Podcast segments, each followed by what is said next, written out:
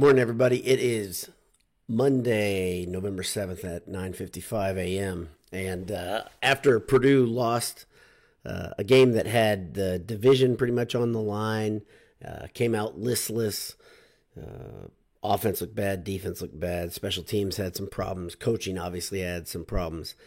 Uh, it's pretty obvious that changes need to be made. At least one change needs to be made. I'm going to talk to you about what that change should be here in a second. Before I do it, let me thank my sponsors. Let me thank you. Let me thank uh, Martin Vintage, martinvintage.com. Head over there, get a legacy, a classic Purdue t shirt or sweatshirt, and enter Boiled at checkout for 15% off. And then um, after you're done with that, head over to eatajs.com, order ahead, drive right to AJ's on Vine, and pick up your delicious food enjoy it. I mean, it's only it's only 10 a.m. Uh, so I, they probably op- open at 11 today, I assume. Uh, but go get something to eat for lunch. Uh, you look emaciated. EatAJ's.com. Um, so let's let's look. Purdue lost 24 to seven to Iowa. They allowed Iowa's uh, beleaguered offense to run and pass and move the ball easily all day. So uh, on the other side of the ball, Aidan O'Connell had two interceptions. Uh, Purdue played a pretty bad brand of football. They, they they ran the ball pretty well at times. Mockobee had 65 yards rushing. Um, on the special teams side of things, Iowa's punter figured out you gotta kick the ball under the wind. At the same time, Purdue's uh, punter Jack Ansel kept kicking the ball up high into the wind. It get it would get knocked down, and then the other side, Iowa's punter just feasted on the fact that he could just boom the ball uh, with the wind his back. Purdue kicked the field goals okay, um, but my whole point is there. And then on the other side, the play calling was just crap. Uh, let's be real honest. Let's call it what it is. Um, but there's a lot of problems. There's a lot of blame you could spread around, really, if you wanted to. But a friend of mine texted me this morning and gave the correct solution, the obvious solution. Somebody's got to get fired, right? Somebody's got to get fired. It's pretty easy who it is. You got to fire Jeff Brohm as the offensive coordinator, play caller on game day. Is pretty easy. We've talked about this for a long time. Uh, to me, it seems like Jeff has lost a little bit of a hop in his step. He looks kind of beaten down. He doesn't have the the fire that we're used to seeing Jeff Brohm has, whether it's dealing with quarterback play or whatever. He just doesn't have the same uh, hop in his step, and his play calling is equally as uh, vanilla or milk toast or whatever you want to call it. It's definitely not the offense that Purdue fans have come to know and love. Um, so it seems to me it might be time for Jeff to pick up the phone and fire himself as the play caller on game day. I don't think he'll do it. Uh, in fact, I don't think he he would do it. Period. I think he believes he's the best guy to call the call the game. But how much easier could it be? How much easier of an answer could there be? But asking your brother, who's a good friend of yours, it seems like by all accounts these guys are good buddies. Um, asking Brian to pick up the the play calling duties on game day. He's done it before. He was head coach, remember, uh, versus Iowa, uh, first game of the season in the uh, unusual truncated 2020 season. Did a pretty good job, got the win.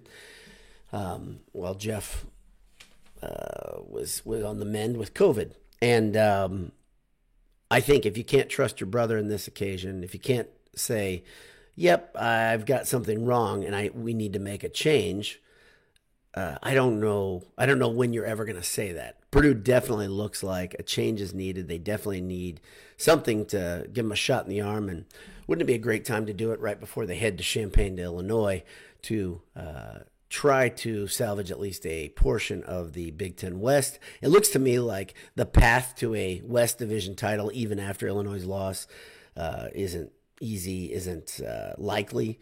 There's just too many things that have to happen for Purdue if Purdue handles their business and wins out, they'll they'll probably win a share of the Big Ten uh, West title, but they wouldn't go to Indianapolis. That'd be okay. Um, in that case, they would finish with eight wins. Uh, a more likely scenario to me looks like Purdue could win one or two games and get to a mediocre or okay bowl. Uh, which again is very disappointing for me and for you, probably if you're a Purdue fan. So I don't have much else to say. I just wanted this this this text thread I had with a friend reminded me of something that I had talked about early in the season, and many of you have thought, and I've thought. But the solution is right in front of you. Jeff, it's time to fire your play caller on game day, and that's you. Free yourself up, go do what you can, get after quarterbacks resume being the quarterback whisperer that we've all come to know and love and the nation talks about your genius and the ability to develop quarterbacks. You've clearly done a good job at that but it's time to do something different on game day. And this iowa game and the wisconsin game both show that but the iowa game may be worse than any of them because just the fact the offense never got moving. There are a couple people on here live. I appreciate you tuning in live thanks to those who are listening taped as well. But I'm going to go through these. I'm not wearing my glasses today since I'm not doing much statistical analysis. I really don't need them as much. Uh, ben Cotton says, Hey, Ben, how are you? Um, I like how the uh, unexpanded description implies the solution is Martin Vintage. Oh boy, I've got to do an edit before I get this thing fully published. So um, I'll do that. I'll get on that. But um, yeah, I think uh, thank you for bringing it up. I don't even know what you're talking about, but it sounds like I screwed up. Shocker. Um, Greg McManus says, I wish they would have scored seven. Uh, yeah. Yeah, getting in the end zone would have been good. And Jeff Brohm's post game comments uh, number one, they weren't as fiery or bristly or angry as they have been after many losses. He was kind of uh, accepting of the fact that things just weren't good. He said that when they passed the ball three times down there, uh, from inside the five. One of them was a run pass option that O'Connell had the right to choose what he wanted, but he said, I should have called a run. Yeah, no kidding. Um, Andrew Day says, I don't think he'll give it up. Even though he should have two years ago. I agree, Andrew. Greg McManus again says, uh, when Brian gets to call the plays, he's shown he's capable. I know, uh, I know he doesn't. What? Brian gets, yeah, Brian is capable of, of calling plays. I think Jeff trust him as much as he would trust anybody, I think it'd be a good time to make this move. Um, Brock Stepler says, I thought this team was going to be different. Shame on me, I guess. Yeah, Brock, I feel similar. Um, I thought this team, uh, I, I, thought they were a 9 1 team. I said that on this very quick cast. Not this one, but one of the quick casts. Um, but uh, yeah, I thought this team was going to be different. I thought their ceiling was much higher. This team, this this season is very disappointing for me. I talked to I've talked about it a couple times now. I don't want to dwell on it too much, but already probably dwelled on it too much. Um, South Haven Boiler says, "How many fires will Jeff make after the season?" Well, some of you who know me better uh, know a different version of me. I'm a lot more filtered here on the QuickCast, and I've made some suggestions of some coaching staff moves that Jeff Brohm needs to make maybe Mike Bobinski needs to force his hand a bit. Um, but I'm not going to talk about that today or here. Uh, yeah, I think some staff changes need to be made outside of this play calling thing. But I just thought it might be a good uh, good idea to suggest that there is a simple solution right now that would. The only thing it would cost Jeff is a little bit of pride, really, and um, it needs to be made. That that solution is legit. It needs to be made. Um, all right. Um, Ben Cotton says everything's actually fine. Uh, so that's good. It's good. Um, Andrew Day reminds us again. I think Andrew did this during the post game.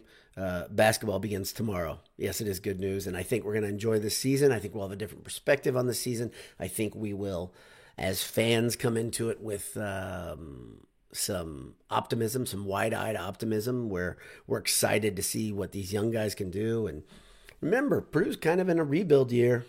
So no pressure, baby. Let's go do some big things. Uh, Nathan Hartman says Kyle Charge, Kyle Charters told me two years ago on Twitter that Jeff will never relinquish play calling. Not sure if things are different now than then.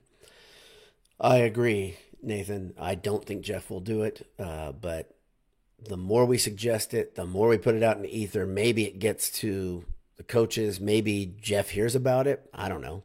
Um, probably wishful thinking. I know I know Jeff loves the QuickCast, uh, but who doesn't?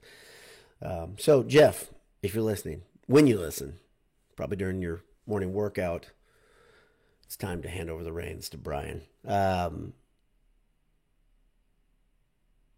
okay, so that's about it. I'm gonna I'm gonna call it quits. That was just supposed to be a quick, uh, kind of a smart assy response. We're just under 10 minutes. I hope your day has started well. Um, I I hope you have a little bit of optimism, more, little more than I do, heading into the Illinois game. And uh, I, I, do look forward to seeing Purdue play, and I hope the players feel better about it than I do.